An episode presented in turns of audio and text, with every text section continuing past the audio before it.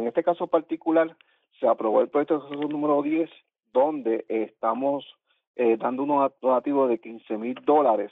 ah, eh, básicamente va a recaer en la Oficina de Ayuda al Ciudadano para eh, todos los niños eh, escolares para, para compra de uniformes o materiales. Eh, ciertamente este, esto no es abierto, ellos tienen que acudir a la Oficina de Ayuda al Ciudadano, tienen que cumplir con unos requisitos establecidos, entre ellos ser ciudadano de, del municipio de Bayamón, presentar la matrícula del niño, eh, que sean eh, bajo recursos económicos, no tengan muchos ingresos.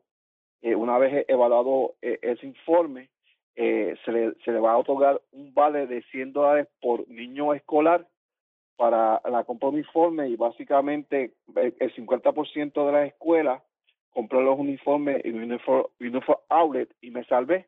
Y por tal razón, estos vales van dirigidos a estas dos empresas.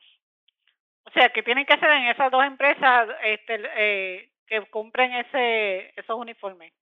Es correcto. Eh, primero, por unas condiciones particulares, porque el, el dinero no se le da en el momento y no todas las compañías están dispuestas a esperar para que se le pague. En este caso particular, el procedimiento es que una vez ellos cualificados, eh, se les vale 100 dólares, ellos van a, estos establecimientos, com- compran, eh, si, si le demos un vale de 100 dólares y, y ellos gastan 90 dólares, eh, eh, eh, ellos van a facturar 90 dólares.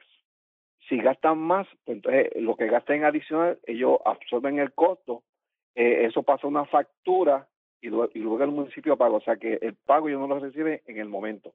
Y no todas las compañías están dispuestas a eso. Y estas dos compañías siempre han ayudado al municipio en esta gestión que entendemos que va a mejorar la calidad de vida de los residentes de Bayamón y en beneficio de los niños escolares de bajos recursos.